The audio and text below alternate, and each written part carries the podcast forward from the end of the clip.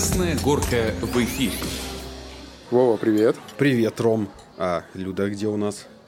Люду скосил гриб, и на вкусный кофе сегодня она не попадет.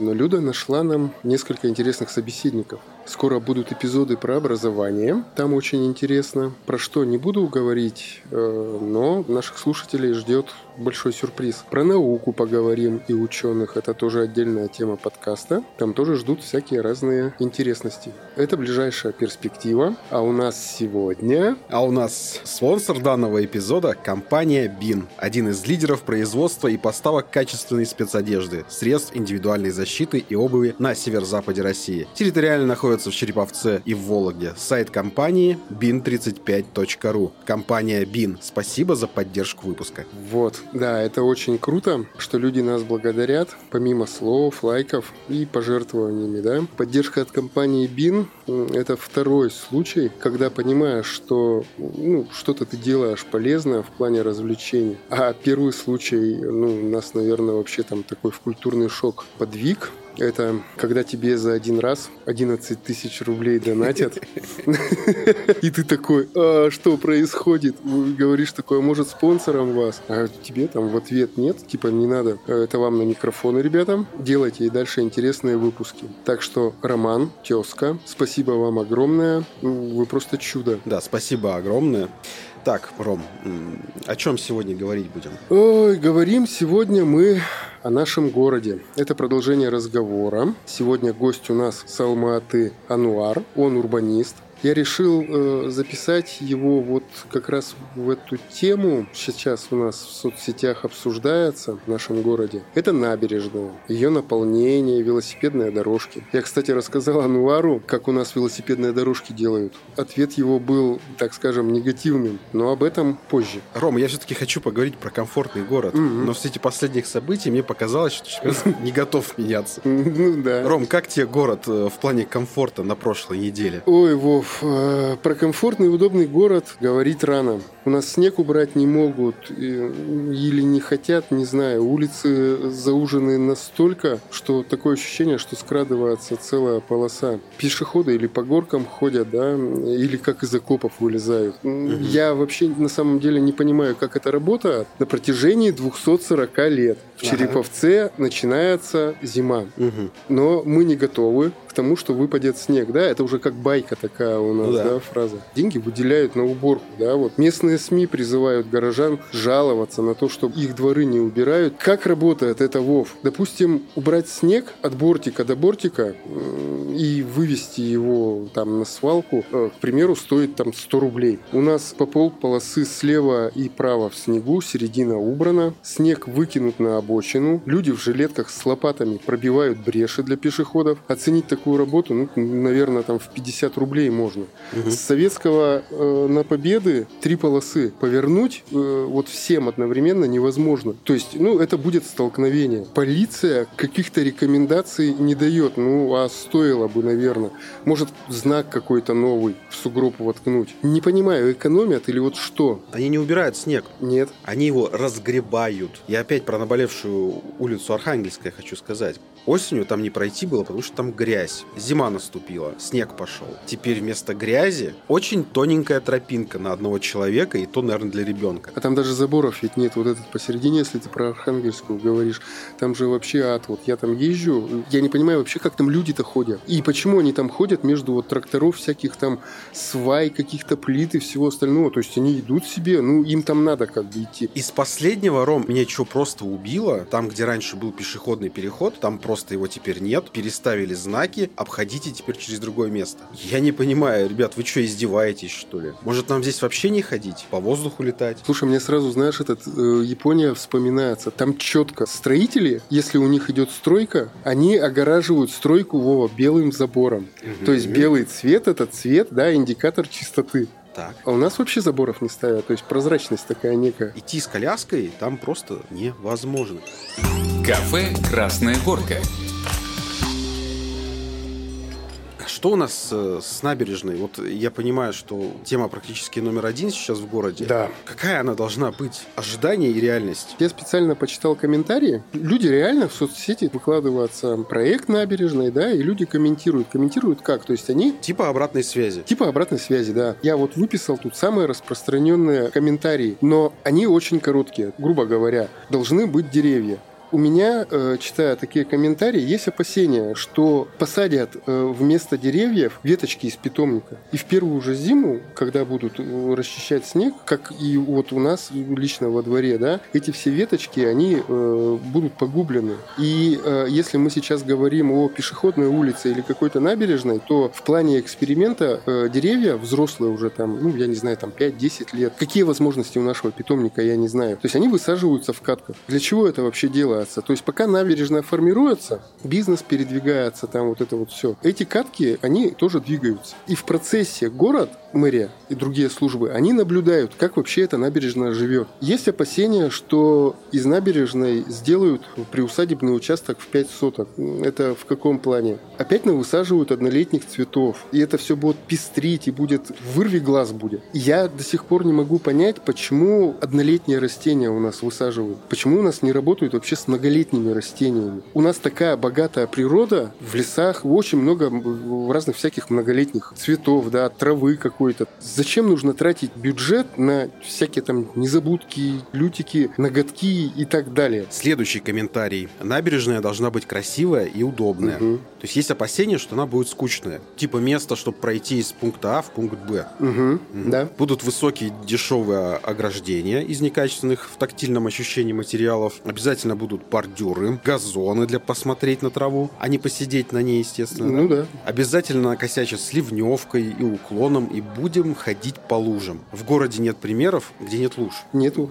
Нету. Э, Это вот просто, опять же, да, э, нужно перейти дорогу. Ты с Просто сухого где- асфальта вступаешь прямо в и грязь. где съезд э, для Да, колясок да, и все остальное, да. там огромная лужа. Слушай, ну это неправильно. Вот у нас пешеходные переходы, они занижаются. Понимаешь, у нас понятие о безбордюрной среде очень странно. У нас просто вырывают кусок бордюра и делают скат. И то есть получается, что ты прямо попадаешь в яму и давай хлюпать. Ну, такое есть. Я боюсь, э, на самом деле, ты не зря про это сказал. Я очень боюсь, что сделают высокие ограждения. И, опять же, взрослый сможет облокотиться и посмотреть на воду, да, дуновение ветра освежающего почувствовать. А ребенок уже нет. В рост ребенка будет вот этот вот кованый забор, э, литье и привет, грубо говоря, набережная. Тебе какие скамейки нравятся? Мне нравятся скамеечки со спинками. Привет из прошлого, Да. может быть, да? Привет из больших городов. А ты помнишь, почему у нас их убрали? А потому что садились Да, на них. да. Мое личное мнение, может быть, оно кого-то там заденет, в том, что люди сидят на этих э, спинках,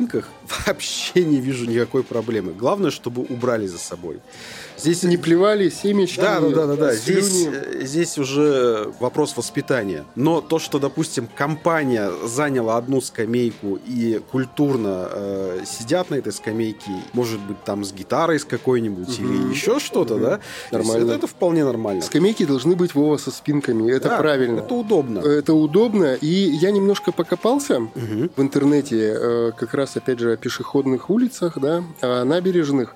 Если вкратце, то по расположению скамеек должна быть некая приватность. Приватность не в том плане, что там их надо спрятать там в кусты, да, одну скамейку. Приватность в том, что э, должно быть определенное расстояние для того, чтобы человек, когда сидит на скамейке, он, во-первых, ощущал свою зону комфорта. То есть он может разговаривать с девушкой, муж с женой, да, с ребенком на разные темы.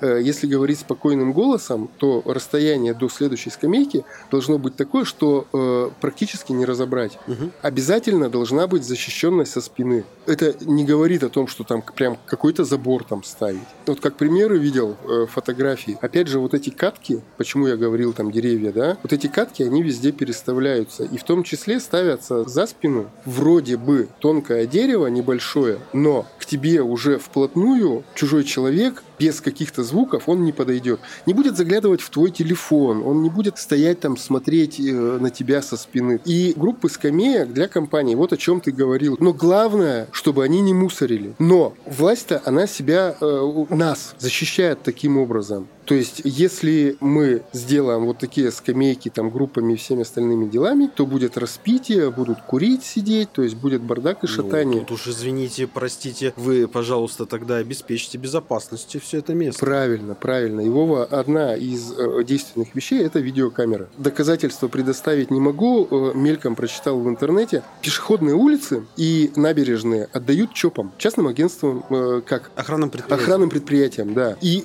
в этом-то есть некая магамба. ЧОПы, они более мобильны. ЧОП работает за деньги и за репутацию. Допустим, у нас в городе есть там одна, две, три компании, которые с именем. Это конкуренция, да, то есть обслуживание. И полиция это, по-простому скажу, вот на такие мелкие всякие штуки они не будут распыляться, пускай они занимаются своей работой. А ЧОПы, вот это пресекать, э, есть контроль с видеокамерами, кнопочки вызова, все, спокойно приезжает ЧОП и разбираются. Мне кажется, что нужно брать за основу то, что есть, тех же самых рыбаков. Не надо их никуда не выгонять. надо, не, это, не, не, это не. определенная Да достопримечательность это классно, нашего города. да, конечно. И, и им хорошо, и всем хорошо, и это какой-то шарм придает нам. Ну, они, они симпатично же с удочками. Но для них нужно сделать определенное пространство. Да. Условия для того, чтобы им было тоже комфортно. И людям, которые находятся, отдыхают на набережной, они не мешали так же. Все правильно. Поэтому, когда мы говорим о каком-то пространстве отдыха на нашей набережной, меня всегда смущал другой берег. Ну, это, да, ты не первый раз про Я это не говоришь. первый раз об этом Ага. говорю, да, это я не имею против ничего э, там судостроительного, судоремонтного завода. Ну, это напротив. есть, его Да, никуда не есть, уберешь, да. Но с этим тоже что-то нужно делать. Тот э, берег надо как-то проработать таким образом, чтобы это не просто выглядело кучей металлолома с непонятными постройками, вот депо там. А была красивой картиной, да, индустриальной, Да. нарисована Да, художником, да, да, убрать от мусора вот этот вот щебень или как там шлак и все остальное. Ну, естественно, да. Ты в каком-то подкасте говорил, что промышленный туризм, то есть, да, имеет место быть, даже вот привести людей на эту сторону, да, и показать вот там вот эти вот красиво покрашенные краны. Мне кажется, что на другой стороне Ягорбы нужно сделать тоже определенную набережную, тоже с прогулочной зоной, рядом вот с этим всем делом. Ну, это мое личное мнение. Возможно, это нереально, просто Но это бы- территория уже бизнеса, то Не, есть. она касалась бы э, где-то реки около Ягорского моста. Можно было бы там где-то Ну, что-то кстати, пройти. хорошая идея, И да. это там дорожка бы уходила, не шла бы до вот э, этих э, кранов, где как раз э, идет основная работа, а уже уходила вглубь и выходила там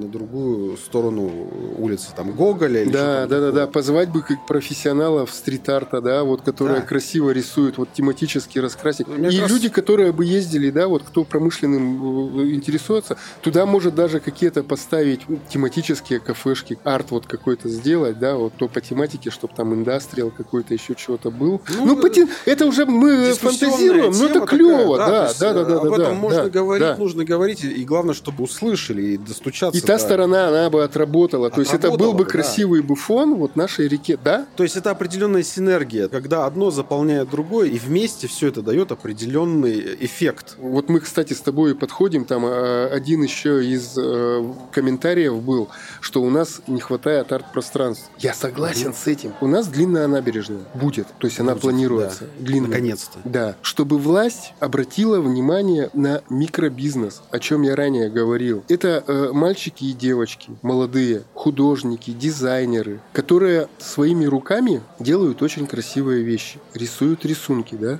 э, делают броши. У них есть свой стиль, своя техника. В соцсетях у нас даже вот взять во ВКонтакте таких групп масса. Все равно же там будут строиться какие-то павильоны. Выделить для них место, ну хотя бы этот вопрос проработать. Но тут они зарабатывают крохи. Конечно, это вот если им дадут на условиях вот бери в аренду, плати налоги, это работать не будет. Но если бы власть обратила на это внимание и дала им какое-то попустительство, занимайте место, аренда по минимуму или вообще, грубо говоря, нет. И э, вы освобождены от налога там на год, на два, на три. Но это вот как просто предложение. Понимаешь, вот такие люди, они были бы точкой притяжения. Народ пошел бы туда. Но главное не сделать из этого рынок. Не знаю, как галереи, что ли, да, вот какие-то. Да, да. Ну, мне кажется, это бы работало с какими-то Как раз я мобильными хотел бы, вот площадками. как раз ты вот все это говоришь, да, и я вспоминаю Подольск, парк Талалихина. Чего бы я точно хотел бы видеть в нашем городе, это зеленый театр.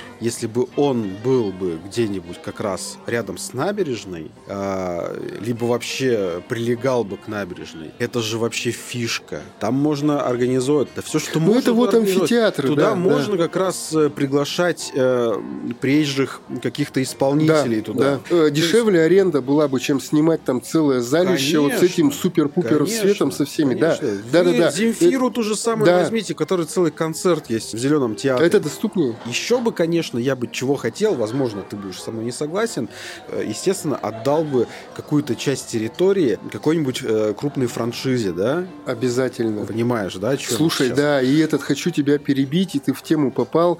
Вот про кафе и бизнес. Если туда, я не хочу обидеть наших местных, но если туда заедут в эти небольшие палаточки наши уже существующие рестораны, просто как, ну, маленькие офисы, ничего хорошего из этого не получится. Вот в данном контексте, как набережная, местные рестораны, они там не нужны. Нужно именно, Вова, франшизы, нужны сетевики. Фастфуд, без разницы, да, э, французские кондитерские, то есть, ну, масса всего. Какие-то там голландские сыры, еще чего-то. Есть такой микробизнес, который вот уже на этом собаку съел. Таких надо именно запускать. Перекусил, поел, вкусно, качественно, вышел, иди гуляй, парень, дальше. Если такое будет, я целиком за франшизы и сетевики. Они просто необходимы, да. Вот эти пластиковые городки. Ты про набережную.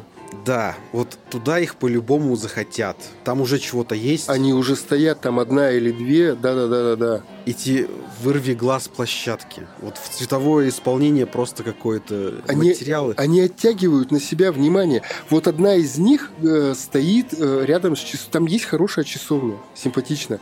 Но эта площадка, она оттягивает сразу на себя внимание. Все эти детские площадки, они какие-то бедные. Они вроде бы безопасные, в то же время опасные. То есть но они скучные. Вов. они скучные. Они яркие, броские, но они скучные. И Если такое- вы хотите какой-то вот комплекс, да, детский, пусть это где-то будет во дворе в каком-то. Но вот когда вы делаете набережную, это должно быть продумано, вписано, красиво, без вот этих всех едких вырви глаз цветов. Но если вы строите, да, вы вместо того, чтобы там, там, там, там по одной площадке сделать, но там нет ничего, вы сделаете одну там на район, да, но очень хорошую. Готовых решений там не должно быть. Вот если мы про эти площадки говорим, я с тобой согласен. Ну, привези туда 10 спиленных бревен. Купи нормальные канаты. Э, лично видел в той же самой Москве или в Питере э, взята старая лодка или ладья. Она очищена от краски, она обработана, сде... ну, восстановленная. Там у нее пробоина какая-то в, это, в боку, туда дети залезают. То есть это все обработано. И она прям покосившаяся, специально поставлена, на постамент туда врезана. И дети ползают. Вот мы как раз и говорим про это. Ребенку, городскому жителю надо больше показывать природы. Куча природных материалов у нас. Ребенку должно быть интересно. Ребенка нужно погружать во что-то. Ребенок должен понимать, что сейчас какая-то игра, квест, какую-то задачу нужно решить. Перед ребенком нужно ставить определенные цели. У нас во дворе в закрытом стоит площадка красно-коричневая. И рядом огромная гора снега. Это тракторист просто собирает снег и скидывает.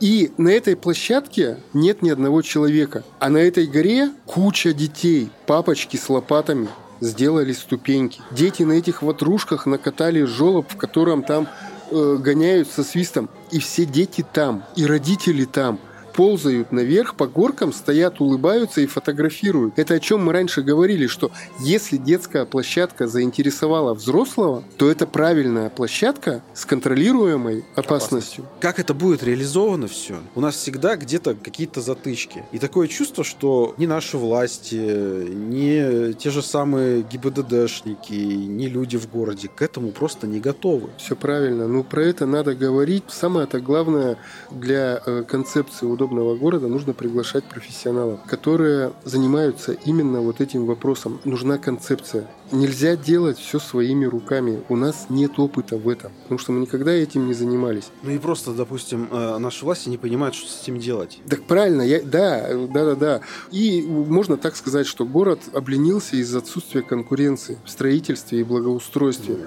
Ну, да. Я понимаю нашу власть, потому что, Вов, э, нужно поддерживать своего производителя, да, свои строительные компании нужно, но тут тоже нужно понимать, что этим самым они гробят удовольствие от работы. Э, конкуренция вот нужна. Конкуренция – это двигатель. Сейчас-то мы как раз подходим к тому, что Ануар поделится своим опытом. Кто, может быть, если в теме, то в Алмате есть э, две улицы. Арбат и улица Панфилова. Панфилова – это некий эталон того, что начинали за здравие, а закончили за упокой. Там власть э, решила взять все в свои руки. Испортила то, что рекомендовал профессионал-то с мировым именем. Ян Гейл, прикинь.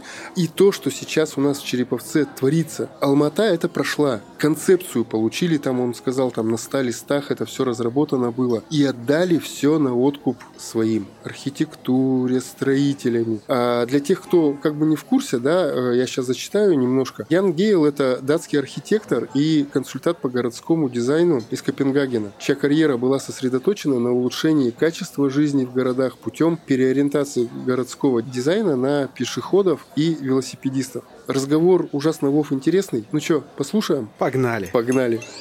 Кафе «Красная горка».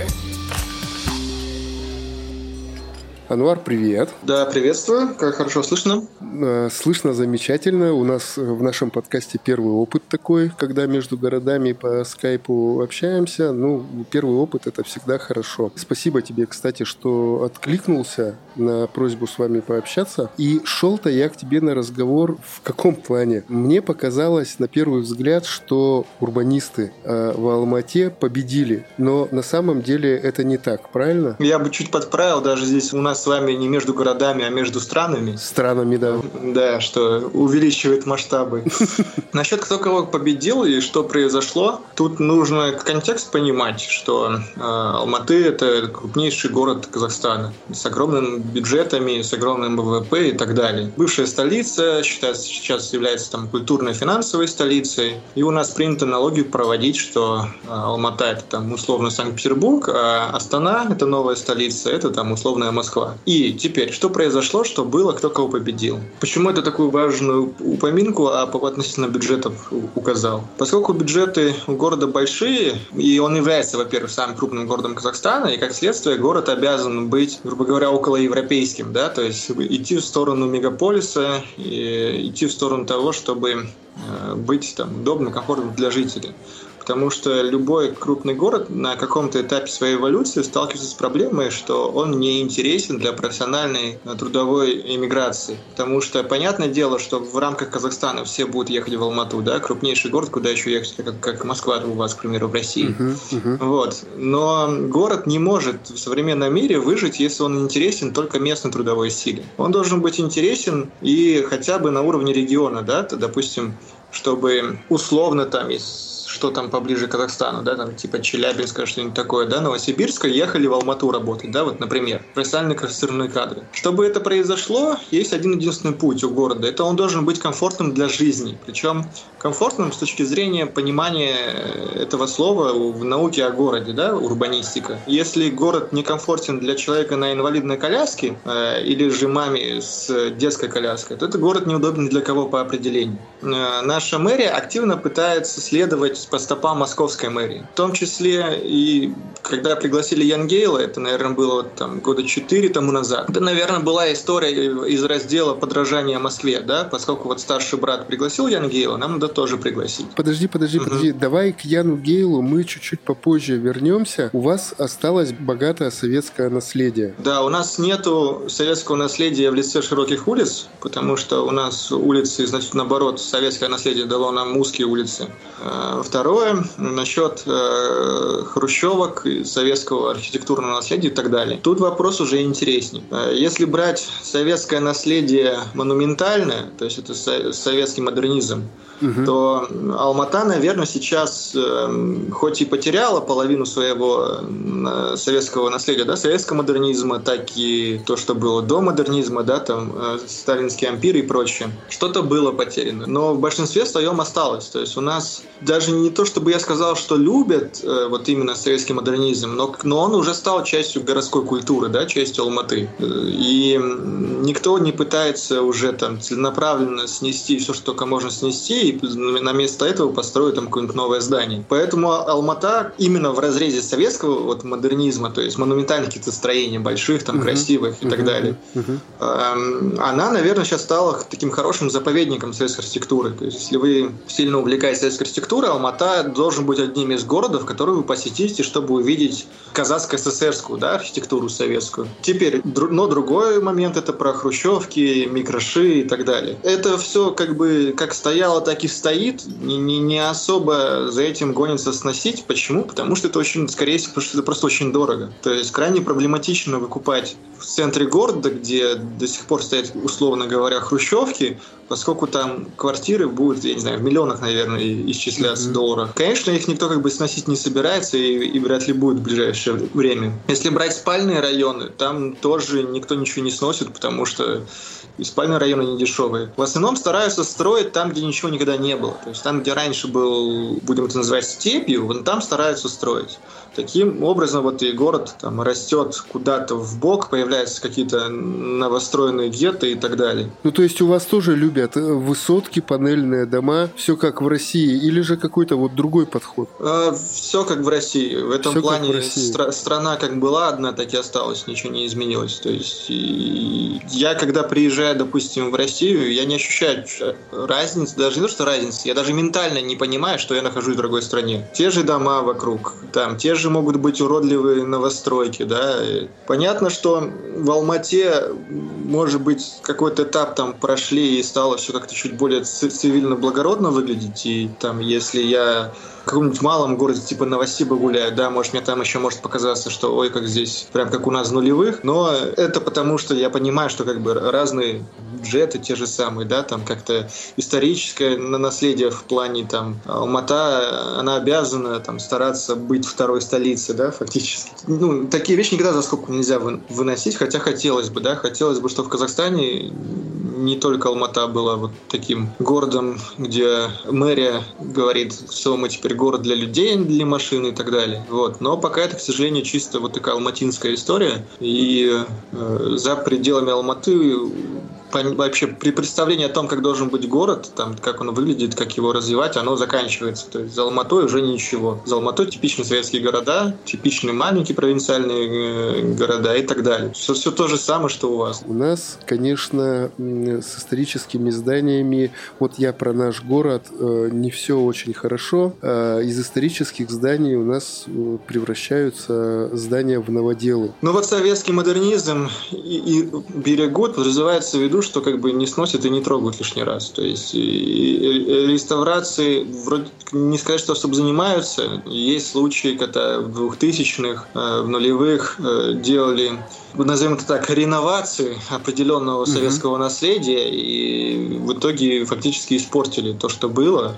То есть был прекрасный дворец республики, бывший дворец имени Ленина. Э, было невероятно красивое здание, и его провели модернизацию. Это, по сути, ну, теперь это новое здание с новой архитектурой, да, с, новым обликом. Отчасти имеет какие-то отсылки к тому, что было раньше – многие восприняли как-то негативно. Сейчас, в принципе, уже все позабыли, но все равно, если смотришь старые фотографии, то, что есть, то чуть слезы на глазах наворачиваются. Как бы сложно сказать, вот что есть ли какая-то там позиция партии, да, по отношению к советскому наследию, точнее, позиция мэрии.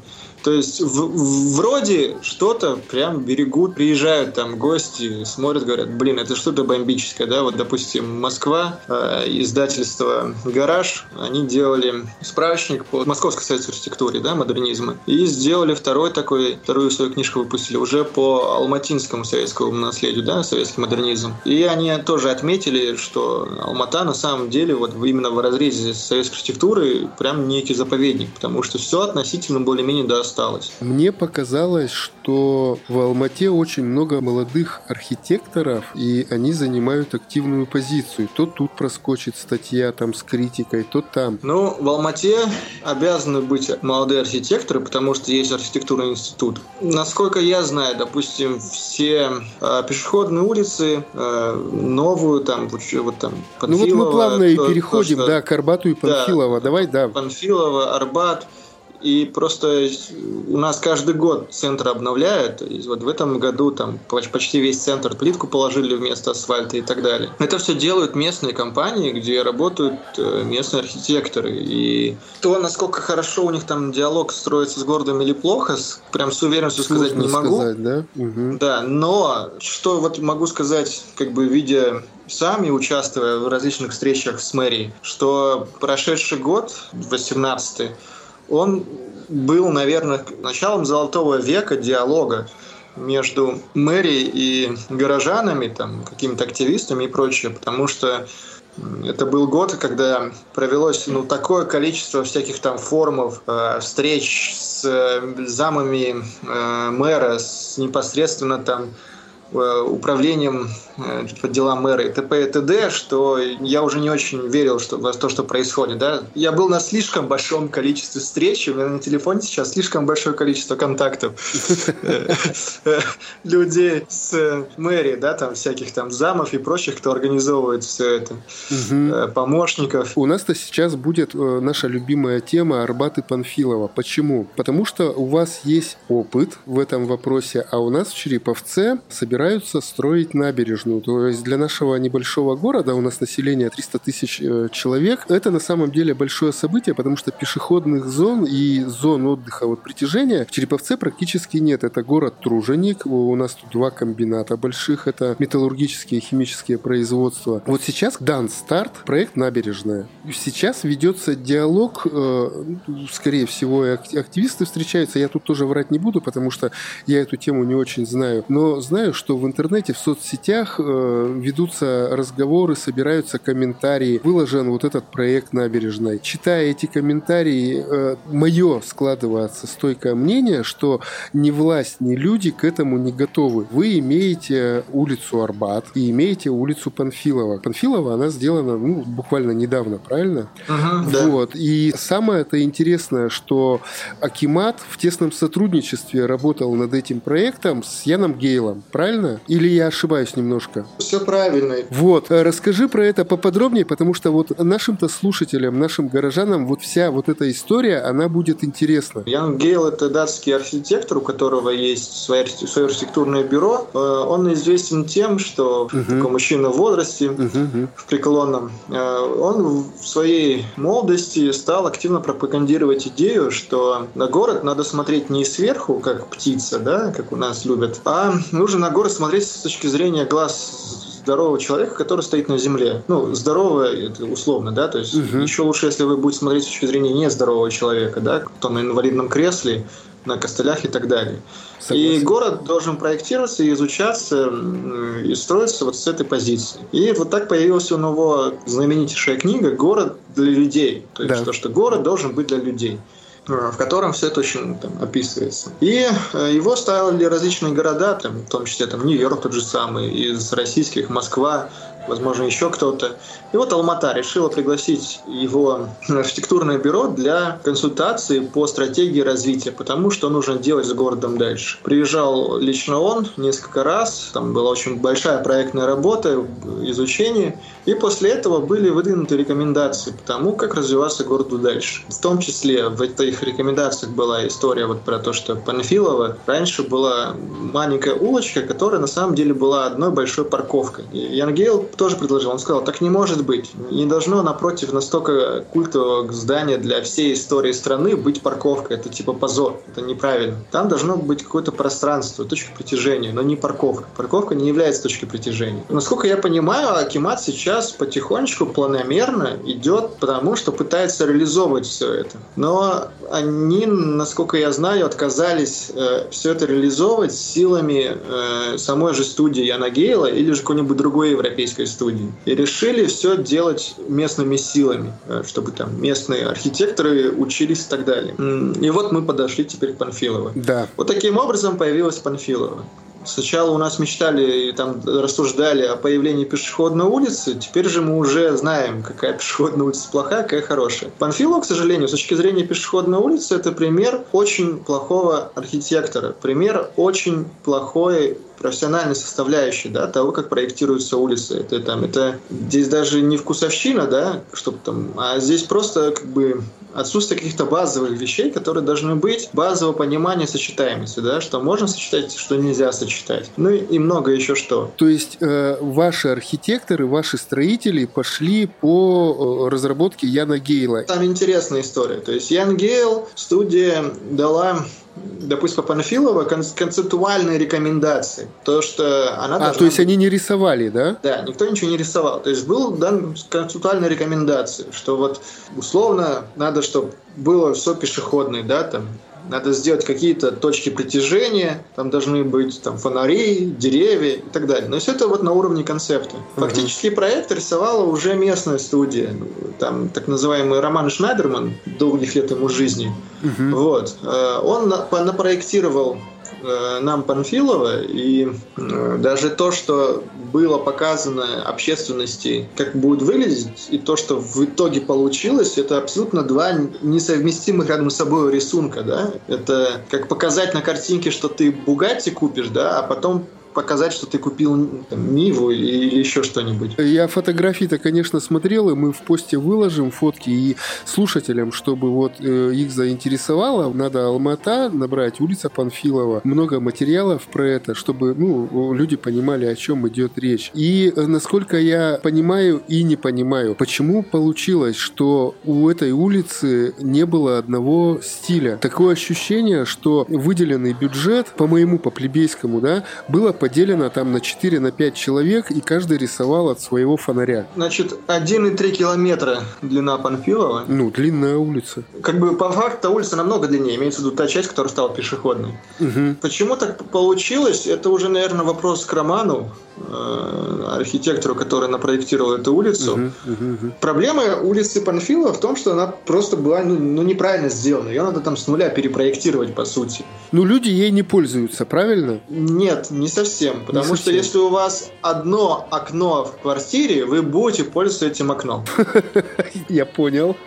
Мы можем квартиру сократить до там, центра города, да, потому что это так называемый золотой квадрат. Это у нас так называют центральную часть города, где при Советском Союзе жила вся когорта там министров и так далее, да, творческих интеллигенций и прочее. В рамках этого квадрата, по сути, Панфилова единственная пешеходная улица, и второй, наверное, не будет. Ее просто туда некуда воткнуть. Поэтому, конечно, это будет единственным окном в доме, и всегда ей будут пользоваться. Как бы плохо бы ее, ее не сделали, да. Другой вопрос, что если бы ее сделали как нужно, то, наверное, людям было бы там намного комфортнее интереснее. Просто есть риск, что Панфилова сейчас как бы нарадуется, а потом забросят, да, то есть людям уже будет не так так интересно туда ездить, они продолжат ходить в торговые центры, да? Что неправильно в ней сделано? Ну, я, я понимаю, но просто слушателям объясните, uh-huh. и как из первоисточника, как человека, который этим пользуется. Это на самом деле не должно быть местом, где человек может от точки А пройти до точки Б, потому что эту роль может выполнять обычный тротуар. Для этого закрывать проезжую часть и вместо нее делать выкладывать плитку э, не нужно, да? Угу. Если вы идете на такие там жертвы и денежные изыскания, то улица должна иметь большое количество даже так, здесь уже, наверное, слово улица можно убрать, будем это называть площадью, да? да? Площадь должна иметь большое количество каких-то точек притяжения. Это могут быть огромные детские площадки. Это могут быть какие-то территории для э, размещения взрослых, да, там, пускай будет звучать как-то банально, типа турников, столиков. Малый бизнес должен быть обязательно, да, то есть вдоль пешеходной такой улицы обязательно должен быть малый бизнес, чтобы кафешки, рестораны, чтобы, знаете, люди прям сквозь стулья проходили, да. Это все, все создает контекст улицы, ее наполняемость. Mm-hmm. И хорошая пешеходная улица является хорошей, когда у нее очень богатое наполнение, когда ты приходишь на эту улицу в 10 утра, и уходишь оттуда, допустим, в 2 ночи. То есть в 10 утра ты завтракаешь, там спускаешься пониже, я не знаю, это вот выходной день, да, там гуляете с, дет, с детьми на детской площадке, там ты отвозишь детей домой, возвращаешься обратно, ну и так далее, да, то есть чтобы тебе хотелось эту улицу не покидать в течение выходного дня, а не так, что она, ты пришел, прошелся там от с одной точки до другой и поехали дальше, да, это пример плохой пешеходной улицы. Если мы говорим пешеходной улице, которая пытается быть некими, некой якорной улицей, наверняка эту проблему решат, потому что это не то, что нельзя решить, да, это все можно решить решить было бы желание. Если честно, я сторонник того, что местным архитекторам лишний раз ничего давать нельзя. Э, местных архитекторов можно приглашать, чтобы они технические вещи отрисовывали и чтобы они учились. Но давать местным архитекторам делать то, что никогда в жизни не делали, это глупость. Потому что вы же не дадите человеку, который только получил медицинский диплом, делать вам сложнейшую операцию на сердце, правильно? Вы, скорее Конечно, всего, захотите, да. чтобы да, вам да, на да. сердце сделал опытный хирург операцию. У нас же в городе решили, что ничего страшного, если местные архитекторы поубивают вот, э, кучу людей, да, и после этого научатся делать правильно. Вот э, если ты знаешь, сколько был бюджет вот этой улицы 1,3 километра? Там, получается, просто это делалось комплексно, несколько улиц. На всю нее якобы потратили 6,3 миллиарда тенге. Это 1 миллиард рублей, грубо говоря. Чуть больше миллиарда рублей. Сейчас получается, что все пришли к такому мнению, что это надо все разобрать и делать по-человечески для людей. Акимат считает, что Панфилова удалась, что Панфилова прекрасная улица, которой люди пользуются, все там хорошо, просто вот ну, то, что там кто-то считает, что она плохая, это вопрос вкусовщины. Просто люди походят по Панфилову, им надоест там ходить. То есть она не, не станет какой-то там частью городской среды. А на Панфилова бизнес не поехал, да? Вот эти милые кафешки, булочные, всякие там кондитерские и все, что вот было, ну, якобы задумано. То есть не случилось такого? Нет, на Панфилова, вот видите, почему сложно об этом говорить. На Панфилова бизнес просто пошел. Улица в этом контексте может быть и хорошая, да, потому что, ну, лавочки есть, есть фонтанчики, какие-то там деревья и прочее, да, там выложенная плитка, да, бизнес там есть, который там был всегда, э, его просто теперь у него стало больше клиентуры, да, и так далее. Что-то новое появилось, поставили очень красивые, аккуратненькие э, ларьки, в которых тоже появился бизнес. Да, вот вроде вот на таком уровне улица доживет, но ты либо приходишь на нее и идешь в кафе какое-нибудь и сидишь в этом кафе, либо ты ходишь по ней. Когда у тебя улица, на которой было потрачено миллиард рублей, сводится к тому, что ты либо сидишь в кафе, либо э, ходишь по ней, это на самом деле не очень хорошая пешеходная улица, да? Ну, соглашусь. Что она должна быть местом, как я уже сказал, из которого ты не будешь выходить по определению. То есть ты вошел, и все, ты в этой улице. Э, альтернативные были какие-то предложения? Или вот народ просто занял выжидательную позицию, потому что и не понимал он вообще, что происходит. И э, Акимат вот взвалил на вашего чудо-архитектора вот эту задачу, он просто взял молча это все сделал, нате, получайте, будьте здоровы. Ну вот как-то так это получилось, да? Да, да, отлично описали вы. Потому что это был первый опыт. Люди вообще, чтобы вы понимали, э, были на каком-то этапе против всего этого, потому что был перекрыт весь город, шли ремонтные работы, почти весь город стоял в пробках из-за этого, и люди говорили, что за бред, почему вместо нормальной улицы, где я раньше ставил свою машину, появилась какая-то непонятная пешеходная улица? Почему вместо прекрасной парковки перед одним из самых красивых зданий города теперь непонятно что там, какие-то фонтаны делают? Зачем? Для кого? Что за бред? И тогда даже не было там экспертизы, да, у населения, что как должно быть. И сейчас люди стали пользоваться. Экспертиза есть там у всяких активистов, типа в духе меня и так далее, кто об этом знает чуть побольше, потому что книжки читает, да, путешествует, смотрит, кому это интересно, да. Вот кто-то посещает условную там Грузию, чтобы вина попить, да, а кто-то, чтобы посмотреть на, на достижения достижению, да. Да, да, да, да, да. да. Я, допустим, ко второму типу отношусь. А, у вас есть э, опыт, опыт э, того, что вы там в других странах посмотрели, да, вы много читаете, то есть есть яркие примеры того, что уже работает и правильно. Акимат вообще идет с вами на диалог? Вот слушает вас, э, делает какие-то выводы, или это все вот на политическом уровне? Э, Аким встретился с молодежью, покивал головой, сказал, вы молодцы, активистов должно быть больше, и на этом стоп и до свидания. Какие-то предложения, которые озвучиваются на различных встречах и, и не только с мэром, но и с какими-то управлениями, они реализовываются. Как я говорил, там вот этот уж прошедший год, это был каким-то золотым просто веком для общения со своим городом. Там в рамках British Council, британского совета, там проводится проект, называется «We Алматы», в рамках которого проходят различные семинары, где приглашают и с разных, э, разных мэров, разных европейских городов, э, управленцев, менеджеров и т.п. и т.д., и в том числе э, людей из мэрии Алматинской. Поэтому диалог-то есть в целом. Какая-то часть диалога воспринимается, какая-то не воспринимается.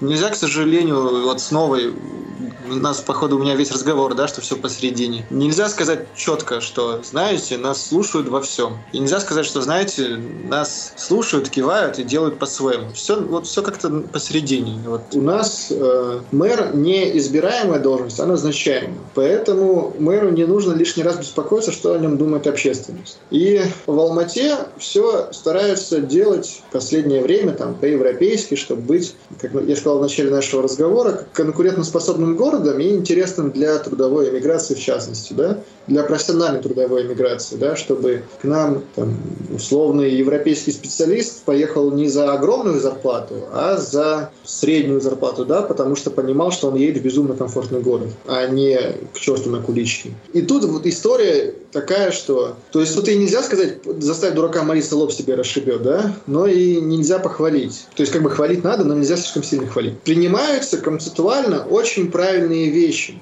но реализовываются они часто кому на что, да. Вот история та же самая про транспорт, да, про безопасность. Сделали э, ограничение скоростного режима в центре города 40 км в час. Это очень правильно. Но при этом почти весь центр сделали односторонним, что является бредом с точки зрения безопасности. То есть, когда у тебя односторонняя улица, да, ее правильно сделали. То, что то есть одна, односторонняя, но при этом общественный транспорт имеет свою отдельную полосу против движения, да. Таким образом, с точки зрения общественного транспорта, улица так и осталась двухсторонней двухсторонний. Но кто будет соблюдать скоростной режим 40, когда у тебя 4 полосы? Ну да, Ник... это, кстати, бред. 4 полосы и 40 километров в час. Что-то, да. это... Ник- никто не будет соблюдать, да? Да, да, да. Положите себе руку на сердце, даже вы нарушите. И вот, такая же история, допустим, велодорожка. Велодорожки – это правильно начали делать более-менее не так, что велодорожка в никуда. У нас сейчас, в принципе, если говорить именно о центре города, он закольцован, и там прослеживается какая-то логика передвижения да, э, по велодорожкам, велополосам. Но тоже сделано все очень топорно.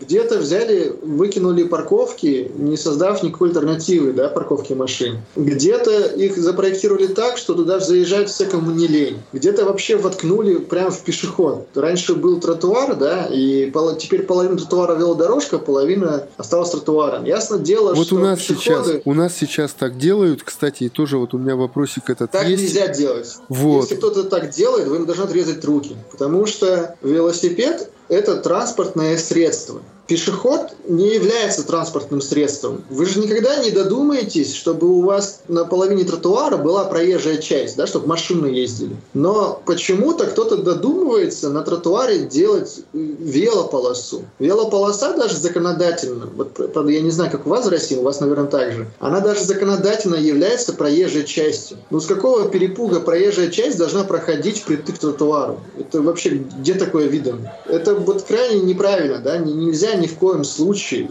делать велодорожку силами, там, средствами тротуара. Ну, у нас Можно... сейчас так. Ну, вот вас неправильно делают. Застучитесь до мэрии, что так нельзя делать. Это, это пример того, э, когда никто не будет пользоваться этой велодорожкой. Она ну, там будет... люди ходят, там люди ходят. Да, да, да. То есть она не будет выполнять свою роль. Это мертворожденная велодорожка. Зачем тратить деньги? Потратьте их на что-нибудь другое. Не знаю, в карман себе положите. Да? А у нас это там будет... деньги-то невелики, там краской нарисовано и знак поставлен. У нас череповец ну, вообще быть... весь в знаках. Лучше бы эти деньги на краску себе в карман положил бы. И то разумнее было бы, да? Угу. Чем это рисовать на тротуаре. Хочу спросить, э, у, у нас же как? У нас бытует мнение.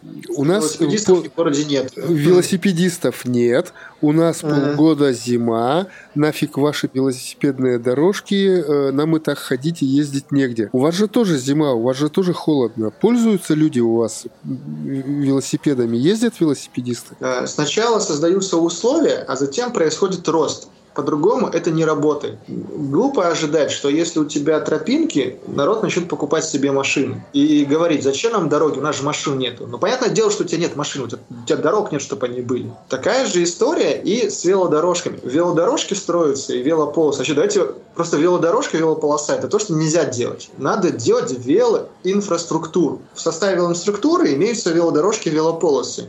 Просто велополосы и просто велодорожку делать нельзя. То есть инфраструктура – это означает, что у вас город должен быть комфортным или хотя бы частично удобным для передвижения на двухколесных видах транспорта. Теперь, э, пока вы этого не сделаете, и не будут велосипедисты ездить по городу. Зачем человеку рисковать жизнью, э, здоровьем для того, чтобы передвигаться по городу, когда можно воспользоваться там общественным транспортом. Может быть, у вас общественный транспорт, да, плохой, из-за этого люди покупают велосипеды, это уже другая история. Но в целом здоровый, разумный человек, он не будет садиться на велосипед, если нету для этого инфраструктуры. Вот велоинфраструктура, когда появилась, у нас произошел всплеск электросамокатов. Сейчас в городе э, из людей, которые добираются на альтернативных видах транспорта на работу, электросамокат составляет, наверное, процентов 70. Ого. И э, если вы в час пик едете на велосипеде по велодорожке, то, наверное, пропорция будет в духе, что там, я не знаю, на 20 единиц вы один велосипедист, да?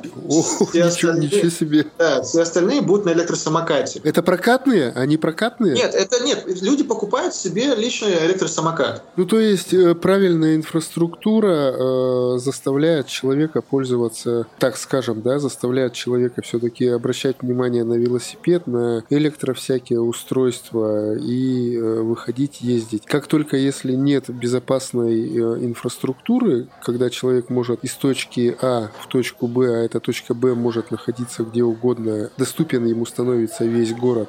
Э, если этого не происходит, то человек рассматривать транспортное средство как велосипед не будет, правильно? Да, да, да, естественно, естественно. Если начинать что-то новое, то нужно позвать э, для начала как минимум профессионала, который э, в этом деле уже варился там не один пяток, а может быть десяток лет. Ну, допустим, если нам Ян Гейл не по карману, то есть, наверное, там другие какие-то люди, которые могут разработать концепцию. Во-вторых, ну да, да, да. да.